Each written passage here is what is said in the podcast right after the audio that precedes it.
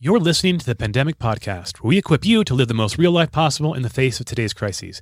My name is Matt Boettger, and once again, I'm joined with my one good friend, Dr. Stephen Kissler, an epidemiologist at the Harvard School of Public Health. And Dr. Mark Kissler is unavailable once again. He is fully on board at the hospital doing a lot of great work. And we'll hear from him from a recording in just a second. But how's it going, Stephen? Hey, Matt. It's good to see you. Things are going okay over here. How are you? Good, good. My life is uh, busy uh, in very different ways. You are busy in a whole other reality. Sounds like a lot more interviews going on, right? Yep, that's right. A whole different reality is exactly what it feels yeah. like. Yeah, I don't think this is going to let down anytime soon, Stephen. I, I feel like it's going to keep going. Uh, I asked him, and we'll see if we can get some. He's having a, a number of interviews uh, that I'm aware of. I've only seen one from a long time ago, and asked him if he can he can curate a list of those uh, that he's, he's he's been on that we could maybe put in the show notes or some place by which, if you want to check it out, they can see all the good stuff that Stephen is saying. Okay, I got one thing to preface before we get going here. Uh, I didn't, I failed to mention this on Monday. Again, reviews are so helpful. If you can, if you can spare a minute, uh, leave a rating. Uh, if you have two minutes on hand, then actually say a few words. That'd be great on iTunes. So greatly appreciate it. Helps us a lot. Um, also, we are still struggling and, and, and would love some help if you have the resources to help us get the equipment that we need. Uh, you can do this by giving a monthly, small monthly donation as little as $5 a month at patreon.com slash pandemic podcast. I'll put that in the show notes. Or I've had a number of people request maybe not giving monthly because that seems kind of a recurring thing and it's kind of hard to put in the budget just a one-time gift, you can do that easily through Venmo or PayPal. You can do that at Matt Boettger on Venmo, so M-A-T-T-B-O-E-T-T-G-E-R, or at paypal.me slash Matt Boettger, M-A-T-T-B-O-E-T-T-G-E-R. If you just feel like want to give a one-time uh, generous gift to help us get all the equipment uh, going and to find some editing resources, we greatly appreciate it. That's the big stuff. So uh, before we get going, Steve and I have a lot to chat about. We got some fun stuff to chat about. So hang on there, hang on tight. But man, I miss Mark. Steve miss Mark. We haven't heard his voice in a while. Good news is he's still alive, and I even have proof this time, like literally proof. Stephen had the proof of checking in with his wife on Monday. But this is the real deal. I got a recording from him this morning from the hospital. What's going on? So I want to play this right now to give you about a five minute uh, update on what's going on in Mark's life. Let's hear from him right this very second. Hey, Stephen and Matt. Hope you guys are doing well. Um, headed into the hospital now for the last day in this stretch. Um, you know, things have been going generally pretty well.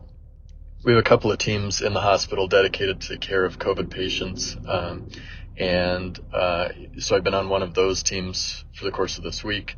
And it's been an opportunity to really spend a lot of time sort of doing a, a deep dive on this illness and seeing um, how we're treating it right now in the hospitals. Um, you know, it's, there's so much involved in the care of any hospitalized patient, um, and these folks are no exception. And I'm definitely super grateful to work in a in a place where we have support from not just nurses, but also physical therapy, occupational therapy, speech, social work, case management, care coordinators. That this multidisciplinary team is really really important because the needs. Um, you know, extend beyond just the, the respiratory illness, but also to things like uh, safe and secure housing and um, you know finances and rehabilitation after ICU stays. And so there's just a, a um, tremendous amount of teamwork that goes on, um, and it's really great to be a part of that team.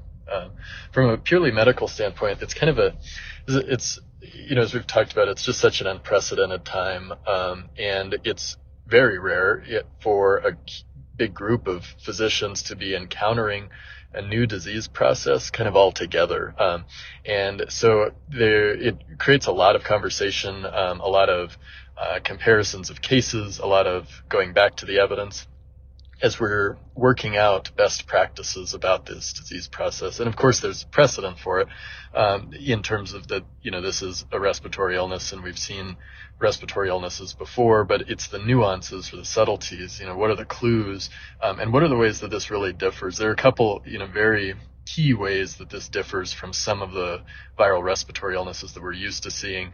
Uh, some of those have been in the popular press as well. We definitely see a lot um, of elevated inflammatory markers. So this signs that the body's immune system is just revved way up um, in working to get rid of this infection.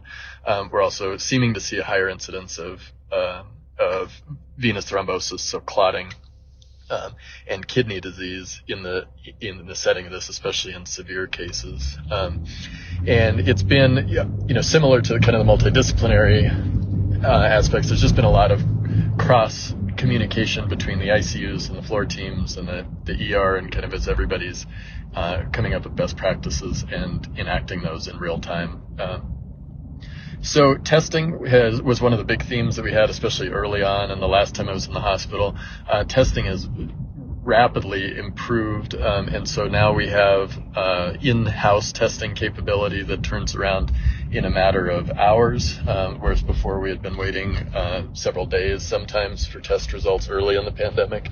And that really is a game changer in terms of our ability to appropriately triage patients and get them the treatments that they need. Um, so that's been very good.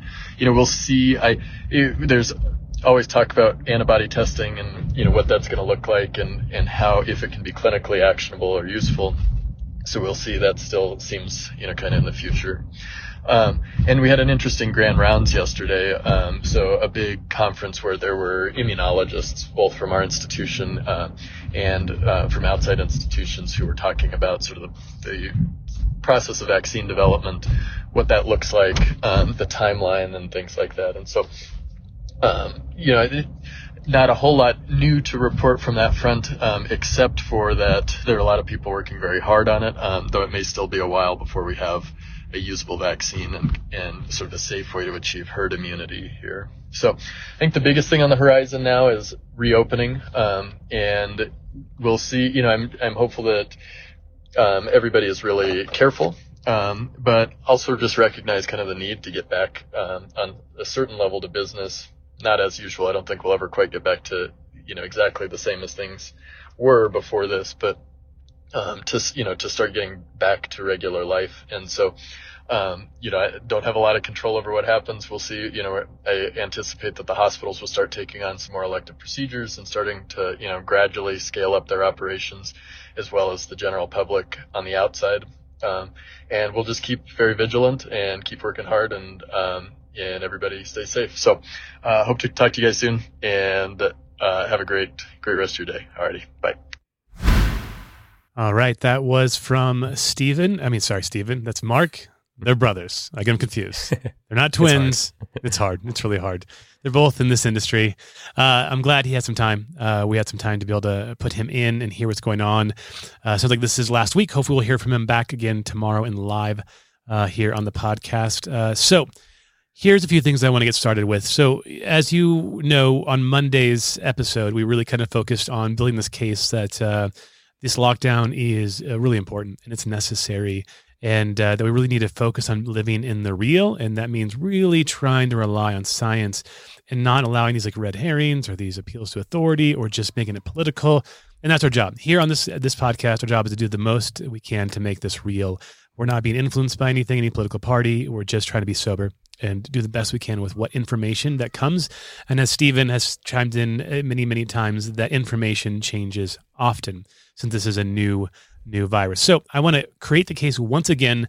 And this time I want to land the plane and, and go in a deep dive on this area of lockdowns is it really worth it and is it the right thing to do? So i want to set the stage right now before i hand over to stephen just so we understand that this is not a conspiracy theory that that that this covid this coronavirus is highly transmissible. We know this for a fact. It's infecting a lot of people. We know 25 to 60% of people um, are going around um, and uh, with with with no symptoms whatsoever and, uh, and infecting other people. And that this idea that uh, uh, uh, that because I, I, read this on a Facebook post, I think a, couple days ago, that uh, as if it was trying to uh, thwart the idea of a lockdown, that uh, clearly the the real infections are are just way larger than what we are actually seeing in confirmations. And that isn't new news. From the very beginning that we started this 19 episodes ago, Stephen was very clear that the the number of actual real transmissions versus the confirmations is just orders of magnitude greater. But that has nothing to do with the lockdown. So then, so I just want to clear that that that is not an argument with the lockdown. The, the reason why that we had lockdown once again is because we have we would have overwhelmed hospitals, like we saw in Italy, like we were seeing in New York City and elsewhere. So this is the main reason for the lockdown. So then the question now comes, and this is where I want to now focus on this on this episode. We're seeing uh, a lot of information come out on, so in one side of the spectrum, South Dakota and uh, an article about the cases skyrocketing. So why do I bring up South Dakota? For those of you who don't know, that's one of the states that's doing really nothing, right? No, no lockdown. So it's a great experiment in some sense, maybe a, a devastating experiment, but an experiment to see what happens when you don't do a lockdown. And from what I saw, and I want to put this back in Stephen in a few minutes, uh, that we're seeing a, a really strong increase of confirmations and cases of coronavirus in South Dakota. On the other side, so we got this question from uh, a Brit from Denver. Uh, so he said that I could say his name. Uh, that he he got this on Patreon. He sent me a message just asking, "Hey, he's hearing a lot about Sweden and the approach that they're doing in the pandemic. Which, if you don't know, it's just it's again it's another kind of experiment. There is no uh, lockdown. There there's very little being done. There is a desire to protect those who are vulnerable." Um, but that's about it. So they're this great experiment of what's going on, and we're hearing back and forth and hearing something. Oh, the things are going way uh, really well. I just saw an article yesterday saying, "Hey, we're two weeks maybe away from, or a few weeks away from her, uh, herd immunity, and everything is just daisy and good." And I want to throw the question: Is Sweden the example that says that the lockdown is actually the wrong way to go? So we have South Dakota. Uh, that seems like uh, cases are skyrocketing. That's where that meat processing plant is of like hundreds of people infected. We have Sweden on the other side of the spectrum. Uh, and then you have articles coming out. And I really want uh, Stephen to, to talk about this before I hand over to him as well. I read this, Stephen looked it over. I'll put in the show notes. And it's basically lockdowns don't work from the public discourse.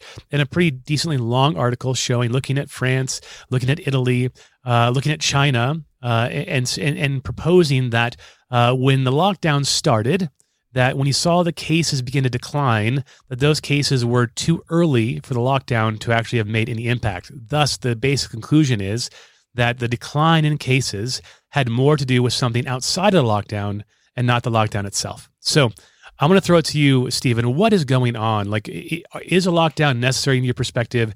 And what are these cases with Sweden, uh, South Dakota, and particularly looking at this public discourse article, lockdowns don't work? Yeah. So yeah, thanks, Matt. There's there's a lot to unpack here, I think, and you know, I think I want to preface everything by saying that it's really important to continue evaluating our decisions as this epidemic continues, and and raising these questions of like, are these lockdowns, you know, effective and working. Um, I think it's really dangerous to just sort of become entrenched on one side or the other, and then just sort of start shouting and saying that like, no, this this this works, this must work, and and that's a really easy thing to do, right? Because it, the much harder thing is to sort of continually go back to the evidence and have have some ability to you know evaluate you know to what extent they do work and what does it mean to work and and under what time scales do they work and these sorts of things and it, it, it takes you know it takes some time and it takes some real thought to work into these things so yeah, so let's dive in. So maybe first I'll talk about the examples of well of, of Sweden, for example. So I actually have a good friend who's living in Stockholm right now, and I'm I'm hoping to catch up with him soon. And he was he was talking about sort of how surreal it is that like you know it it doesn't seem like Sweden has like sort of you know they haven't taken these like very clear direct measures of lockdown that many other European countries have. But he's he's not going to work, and many people are not. They're they're sort of choosing to stay home various countries have taken different levels of severity to lockdown, but there's also a big question as to like what what what are people actually doing? There's evidence that people started staying home, started limiting their social engagements, you know, days and weeks before the actual formal lockdown came about. And all of these would have contributed to slowing down transmission before the lockdown actually occurred. And there's a good chance that the fact that the lockdown was coming actually helped people realize that that was something that they needed to do. So you know, uh, attributing a lockdown to a specific date and a specific severity, I think puts too much emphasis on the government and too little emphasis on those of us who are actually doing the work of, of preventing the spread of disease and modulating our behavior to try to prevent that spread. Now, a lot of people have been saying too about like Sweden's, you know, approach. And like the, the fact is like cases in Sweden are also going up pretty quickly right now as well. You know, I, I, I sent Matt a, a, figure from some uh, European CDC data and comparing Sweden with um, some of its Scandinavian neighbors. And Sweden's population size is about twice as big as Denmark and Finland and Norway so we do expect the total raw number of cases to be somewhat higher. But even when you account for that, the rise seems to be more steeper and seems to be going up, even if it sort of like stops and starts a little bit. There's sort of been this pretty clear upward trend in cases that hasn't been seen in some of these other countries. Yeah, when you said that to me, that was shocking. Like when I saw that graph. So we'll put that in the show notes as well, the best we can, as you can check a look at yourself. So yeah, yeah go ahead. Absolutely. And so it, there, there are a lot of circumstances. I mean, since an epidemic is is a thing that spreads locally, right? It can look like something is working for a while until it doesn't. You know, and we're starting to see resurgences of cases, even in you know in Singapore, a place that like has had you know absolute like some of the best control over this epidemic from the very beginning. And that's that's just the nature of this thing, right? It doesn't it, you don't know when it's going to hit. And part of the reason for a lockdown is, is so that we can prevent cases from really skyrocketing and getting out of control. So that's one place to start. So, Matt, you sent me this article, and there are a couple things I'd like to point out from here and sort of pick out. So, I think it, this was definitely a really interesting and thought provoking article. It was, I, I took a lot of issue with a number of the claims that I think were not very well supported. And I think that articles like this are, are, are tricky because they, you know, they do point to evidence, but I think that the evidence base that they're pointing to is rather selective. And that's not to say that it's it's it's wrong, but I think that there there are reasons to call, you know, as as with any evidence-based analysis, you have to call into question the evidence that's being analyzed and how that evidence is being analyzed and whether there might be other explanations for what's going on. It's like when uh, Mark was talking about how well it has numbers in it, so right. it's got to be right. Right. Exactly. so, so, exactly. Right. Yeah. And I think this is exactly another one of those scenarios. Right. Yeah. So first of all, so the article is titled "Lockdowns Don't Work." Right. Yeah. Um, and so that's that's already. I mean, and and it's pretty clear. The the second paragraph it starts with lockdowns don't work the second is that simple sentence is enough to ignite a firestorm of controversy these days so so clearly it's like trying to to get people to to pay attention to this right yeah. but but that is the claim that they're that they're trying to trying to advance here which is basically saying that there's no evidence of lockdowns working mm-hmm. so i'd like to sort of address that claim and then also another thing that they address is like well why why should we be you know trying to provide evidence that lockdowns don't work you know we should be providing evidence that lockdowns do work I think there's a lot of evidence for both, and I want to just pick out a couple of things here. Okay. So, first of all, the the article is very careful to explain what they mean by lockdowns, and they mean very specifically. Um, here, it seems to be the shutting of businesses seems to constitute yeah. a lockdown. They they separate out the closing of schools, they separate out travel restrictions. They say none of those things constitute a lockdown. I don't know how exactly they they came to this fact of like shutting businesses constitutes a lockdown, but sure. essentially that's that's what we're talking about here and and essentially asking people to remain at home. Now, lockdowns mean a very different thing from country to country, where in China, you know, people were actually by law required to stay home. That's a very rare thing here in the United States. And I would argue that there's really nothing that we've done in the United States that actually constitutes a lockdown under the under the definition that was proposed by this article. Okay. So there's that as well and uh, then uh, and so I think just sort of some of the claims that were brought up throughout. So I think one of the most interesting ones is is the the evidence that they brought up that travel bans work. There was a link to an article, and it was a editorial article talking about American Samoa in the 1918 flu pandemic. Right. So American Samoa is a remote island, like Pacific island, where where where yes, travel bans do work because the population is not very well connected to the rest of the world, and and travel mm-hmm. bans do work when you're a small island in the Pacific. Travel bans don't work when you're the number one economy in the world and you have people coming in, you know, all the time. So like yeah. we do know there's a much there's a very strong evidence base in the scientific literature that says that travel bans do help to slow down the introduction of new cases of disease, but that they don't end up lowering the overall number of people who become infected, at least in, in, in, a modern industrialized country. And that's, that's like very clearly established, but was nowhere mentioned here in the article. So, okay. and, and so I think that there, there's some difficulties here where, you know, they're absolutely right that it's not just a lockdown that helps. There are a lot of things in addition to a lockdown that help. And it's true that, that maybe going forward, maybe some of the things, some of the measures that we took were too severe, right? And the problem is we're never going to know that for sure. But sure. Um, as Mark was saying on one of these early episodes, we need to risk risk the look the risk looking yeah. a little bit foolish and even risk to some extent some some harm and some sacrifice on ourselves. And, and this again i'm like you know people are really suffering right now right? Unemployment skyrocketed again last week. Like that is not a small thing. Yeah. you know so so these these decisions do have a huge amount of weight and there needs to be room for these sorts of criticisms. But the point is that you know we're doing these lockdowns for a period of time until we can get these things under control. And as far as I can tell, it, it has been really necessary to do exactly that it may be again in the future. And i think that you know we'll have to continue to evaluate what we're doing.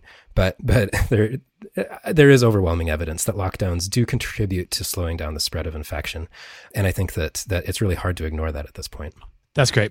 That helps a lot. I mean, this is my intuition. And again, I'm on the same thing. Uh, just as you were saying, Stephen, I don't want to sit on one camp and just preach from everyone and scream everybody. And then when they're outside, condemn them to some terrible place. That's not what I want to do. I want to look at the evidence and make the best decision. And honestly, if I didn't have you, Stephen and Mark, I don't know where I would be. I'd probably be like mentally exhausted now hearing it's like, oh crap, now they don't work. So now I'm, now I'm out like throwing parties or something. I don't know what I'm doing. I don't know what to do without you guys, but. Right it's helpful to have this podcast to bring some sobriety in the mix of all of these competing ideas. And they're good. I'm glad they exist, right?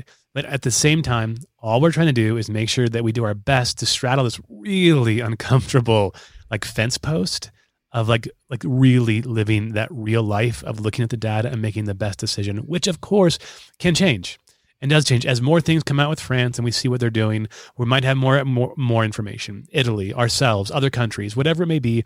Uh, two years from now, we're gonna have probably a very different look at, at, at the coronavirus as it is right at this very day, right? But we're doing the best we can with which what data comes out. So, um, in light of that, just a reminder that this is a big deal, right? In the sense that we mentioned last week that what what what the flu takes in a year to do, right? In a year, in, in, in a bad year, by the way. Not um, Stephen mentioned a mild year, uh, and that would love the Mondays, and that was in the context of one week of, of coronavirus, right? So in in a bad year, um, what the flu does in a year, uh, uh, coronavirus has done in just under two months. Just under two months. So this this really is something that it, that spreads really rapidly. You know, that article you sent me, and I can put in the show notes as well, Stephen, that mentioned some of the problems of Sweden going on, and just the the the scare of the nursing homes uh, and those things who, who are being treated without any masks, any gloves. Uh, it, I, I, maybe it's not happening in every nursing home in Sweden, but at least in some uh, and, and, the fear of this uh, this explosion of potential risks to the elderly, uh, because it it's just uh, like uh, Steve mentioned and Mark mentioned earlier. This idea of a surgical approach is a great idea, but but it seems to have incredibly difficult uh, difficulty in implementation, right. and we're seeing this in Sweden with, of course. Um, these caretakers, right? The people who, who, go back to their homes and with their families, and they have school children going to school, and it, it's just like six degrees. You know, it's probably not able to get like three degrees or two degrees to coronavirus, right? Um, it's difficult, right? It's very difficult. So uh, it is a big thing. And we, we saw that just last week, the coronavirus deaths per million is higher than any other cause of death. So please, this is not a conspiracy theory. This is not a political issue. It's grounded in science and it's really hard. And I get it. When it gets really hard, we start looking, we start searching for confirmation bias to try to appeal like, I need my job back. I need some kind of security. So we look to anything that can confirm our desire to be free again. That is a human response, right? That is a complete human response. It is totally, but we have to do our best to fight the confirmation bias. And it's only going to get stronger when the sacrifices become greater, we, which we have to dig deep. And when we dig deep, it requires a principle of what? Solidarity. And we've got to stay together. If we divide ourselves too much, it's going to be a very difficult road. And my fear, and I think Stephen's fear, is that by people going out a little too soon and becoming too, uh, you know, just uh, liberal in their uh, hanging out with people, we're going to find ourselves in another difficult situation and, and, and greater risk involved. Okay. So before we close out, I just wanted to mention that, go deep in this idea that we do believe that the lockdown is the most important thing that we can do at this point in time. I know that that, that Colorado, and I didn't know what your thoughts on Colorado. We're kind of reopening on 26. It's it's it's kind of hard to say reopening. Um, have you thought? Have you seen that in much what, what Colorado's doing, and what do you think about what Governor Polis is his kind of uh, um, a slow uh, transition? Do you have any thoughts on that?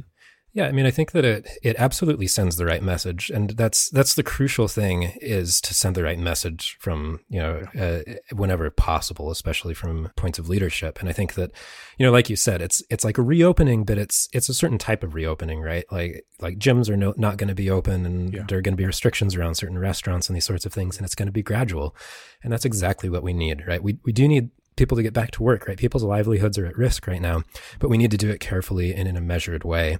And and I think that that's just a very realistic approach. I think that you know again like i was saying earlier the the the government actually also only has like a limited a limited purview in this area where you know uh, someone could say you know all right we're we're open again but like I'm not going to start going about my normal day to day life, you know, sure. like I normally would beforehand.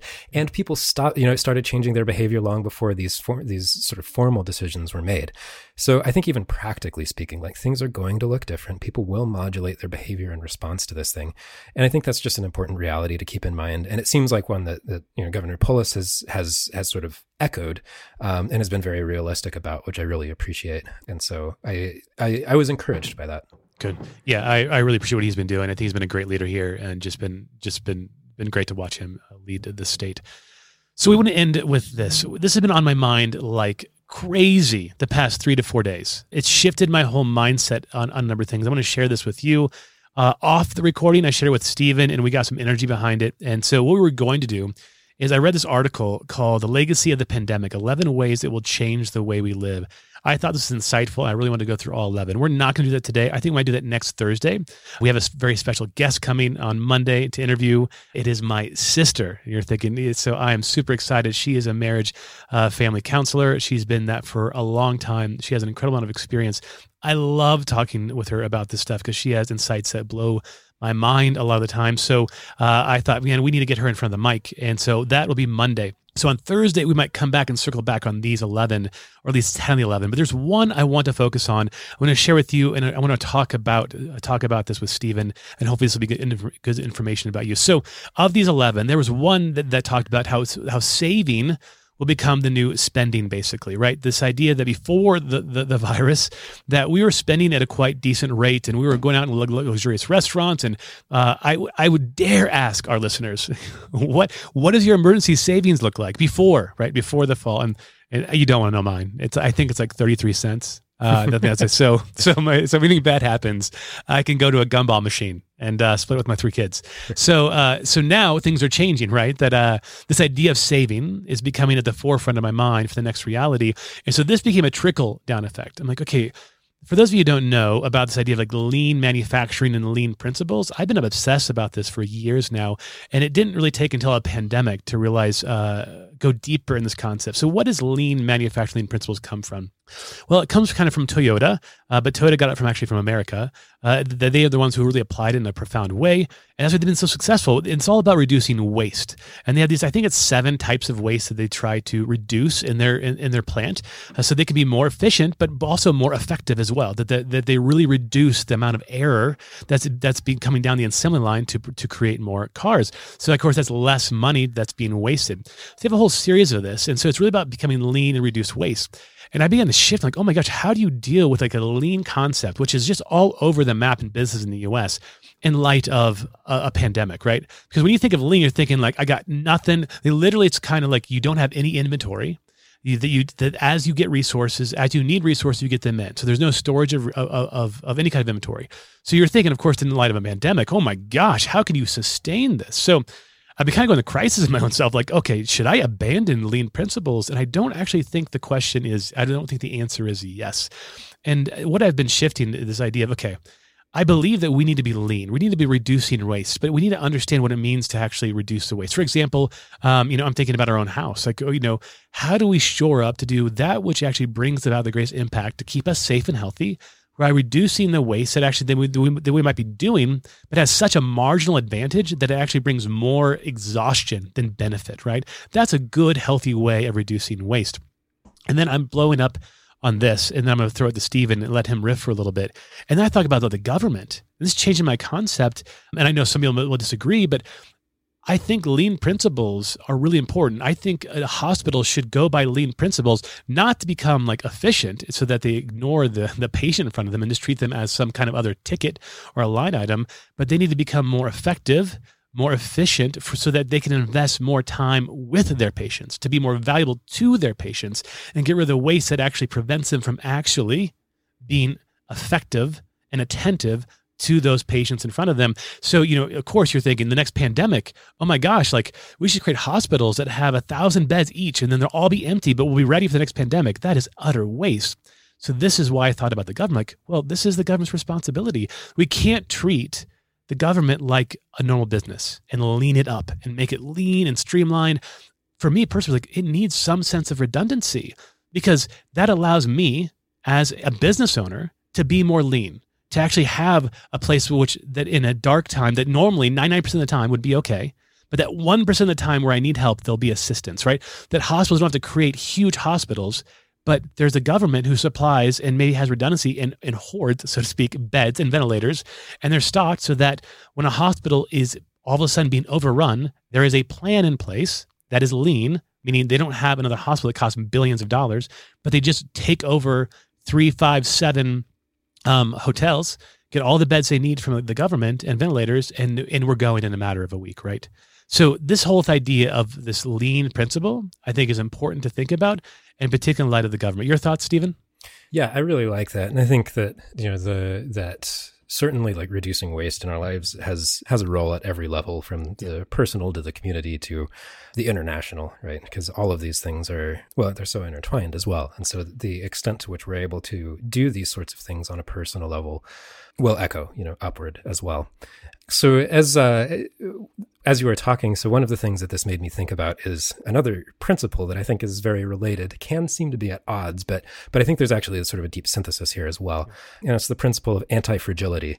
So if you're anti-fragile, that means that you're sort of resilient to breaking, right? And and often one of the principles of anti-fragility includes this sense of redundancy that you're talking about. So um, one of the examples that I like to give is, you know, keeping a key underneath your doormat, something like that. Because if you only have one key to your house and you misplace it, then you know your life is in chaos all of a sudden. But yep. if you have one stored away in a place that you can easily access, then you know that that allows you to take an event that would have turned your life upside down for at least some period of time and to spring back from it. Right, you're no longer as fragile as you once were.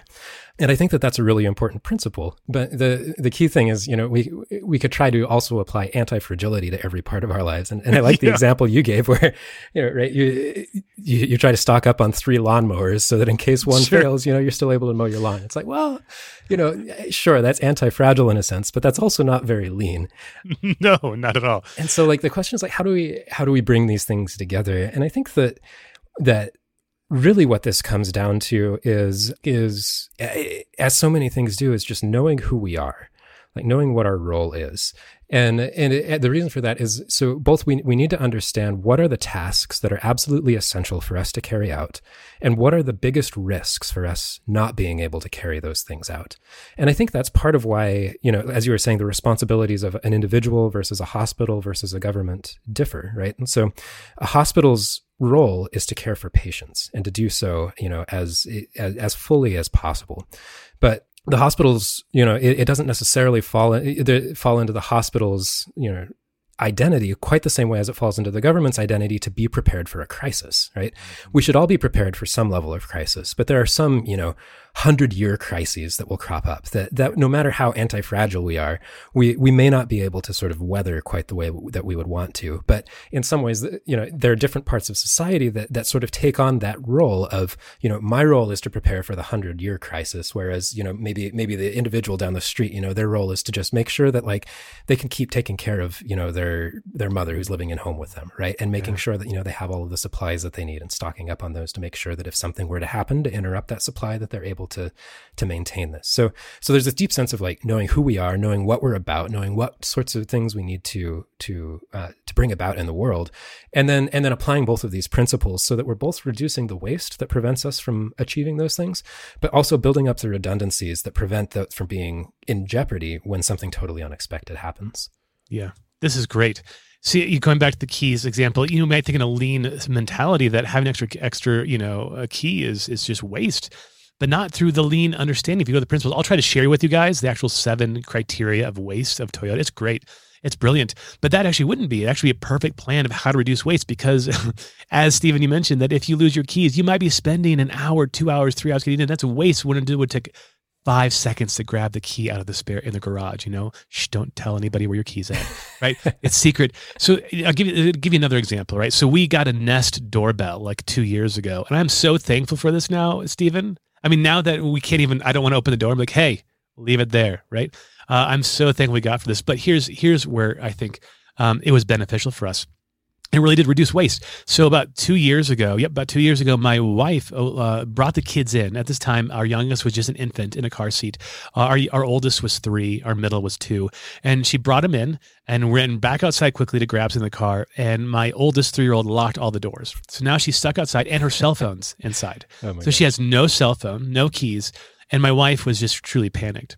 Um, and it, she could hear our infant is screaming and screaming and screaming and screaming. And of course, that mother instinct of like hearing your child scream, but you can't. I mean, that's like probably, probably a mother's worst nightmare. Um, to have no ability to soothe her baby. And so she kept ringing the doorbell. I was at work and I kept getting notification the doorbell's ringing. I'm like, what is going on? And so I pick it up on the phone. And here's my wife, panicked, right? Um, and and it was so great to be able to come on and be able to be with her in that moment and then calm her down and and create a strategy plan because she was getting so worked up that our, our uh, three year old uh, was starting to look at her through the window um, and started to back up and started to get a little kind of shut down himself, right? He was getting scared. And then I all of a sudden had the idea because I was a little more rude, rude like, oh yeah, calm him down and see if he'll come to the window and oh, unlock the window because he knows how to do that. And luckily we were able to work together. And what would have been hours of work in, in, in five minutes, we're all done. Everything's good, right? These things can really help change the course. That's that's a big insurance policy. You know, that, would be that'd be almost like the analogy of what, I, in my opinion, a government assistance, like helping at a time. And my last thing I say about this is, I get it, I get it, man. We're Americans. We do this stuff ourselves, right? We're all like ourselves. But guess what? There are actually things in the world that are bigger than us. There are actually things that happen that are bigger than us.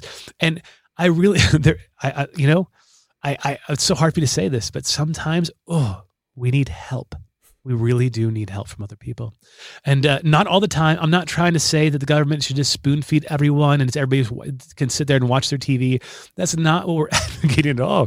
We're just saying, man, uh, we, we, at times like this, at least I'm awakened to the fact that um, I'm so thankful for a government entity to help those who are desperately in need. Now, how it's administered, oh, that is a huge debate, right? How it's done, how we can help, how we can make sure that the economy gets back and rolling. There is room for discussion all over the place for that. But the fact of the matter is, we have some place to help us, right? So I want to end on that. I want to encourage you guys right now to think about how you can lean up your life um, mental waste. Now, again, go back to livingthereal.com. This is something that I want to invest a lot of time in. I've loved this principle of lean. I really believe, I really believe to be fulfilled, you have to be lean and physically, Trust me, I know this because I need to go on a diet. So physically, you need to be lean, but as well as mentally, right? Mentally and psycholo- psychologically, uh, in your own house. I mean, how many of you, when it, just yesterday, our house was an absolute pit. I mean, our our boys destroyed our entire house. There was not anything I could even step on without slipping and destroying myself and falling on my on my face. And and even the boys were just totally stressed out. We realized that it was it was really because the whole place was just a pit. Toys were strung out as soon as we things got cleaned up and reduced the waste out of the floor, they behaved better. It's amazing just by these simple things of reducing this this kind of clutter can make you feel like you can breathe. By just cleaning your house, all of a sudden you feel like your life is in control again. Right? How can we shore up our lives to bring more uh, lean up, get rid of the waste? And I do believe waste is bad, but there but the problem is I was going to land on this. Waste is bad. But here's the deal. Don't just sit here and try to reduce everything and get rid of all the waste. And that's it. Because here's the most important aspect you reduce the waste that's ineffective so that you can waste intentionally. One of the greatest things I heard from someone one time is that the highest call of love is to waste time on another. Now I know I know that evokes emotion. People like, what are you talking about? Waste time on emotion. Don't necessarily say that to your spouse. Like, oh, I just want to waste time with you. No, don't do that. Uh, trust me on that. Don't do that. Um, uh, uh, you, but you in your in your mind, you want to have that idea because what does that mean to waste time on another? It means you have no desire whatsoever to do something that they're doing, right? But you do it anyway. Now, do it anyway, not begrudgingly, like, oh, go, right? But you go enthusiastically because that thing is important to them and you're not interested at all, right? That is love, right? To really be able to love what they love and, and, and you have no interest in it wasting time on another. So here's the problem. My theory is that we do not waste time on other people in love because we're too much wasting things, our life away on things that are unnecessary. So shore up the waste, get rid of it, the psychological, emotional, physical, financial, and reallocate that to really important waste in your life. Even businesses need to apply this. Get rid of the waste, but don't be some efficient automaton, right? So that you can waste more efficiently on your customers. You like writing hand letters to thank them, hand letters, maybe with something that they like, right? Know them. That's a waste that takes tons of time, but man, that'll rebound greatly in your in your business, right? So shore up the waste and then reallocate that waste to something that's meaningful. All right, guys, it's so good to chat with you guys. Uh, good to see you, Stephen. Love yeah. hanging with you. Great to see and, you too. All right, guys. Uh, a few more things. If you want to reach out to, to Stephen, S T E P H E N K S S L E R on Twitter uh, Pandemic Cast on Twitter. Still haven't got our, our Facebook page up, but I'll do that as soon as I can. M A T T B O E T T G E R at Twitter for me. Livingthereal.com. Go there, sign up for the newsletter, get more stuff on lean, how to live a fulfilled life, uh, really living the art of being human, both in science and art. Um, and then patreon.com, uh, pandemic podcast. If you can please give as small as $5 a month. If a one time gift, uh, M A T T B O E T T G E R, Matt Boettger on Venmo or paypal.me slash Matt Boettger to give a one-time gift that will go towards our podcast. Thank you so, so much for listening, and we'll see you on Monday. Take care. Bye-bye.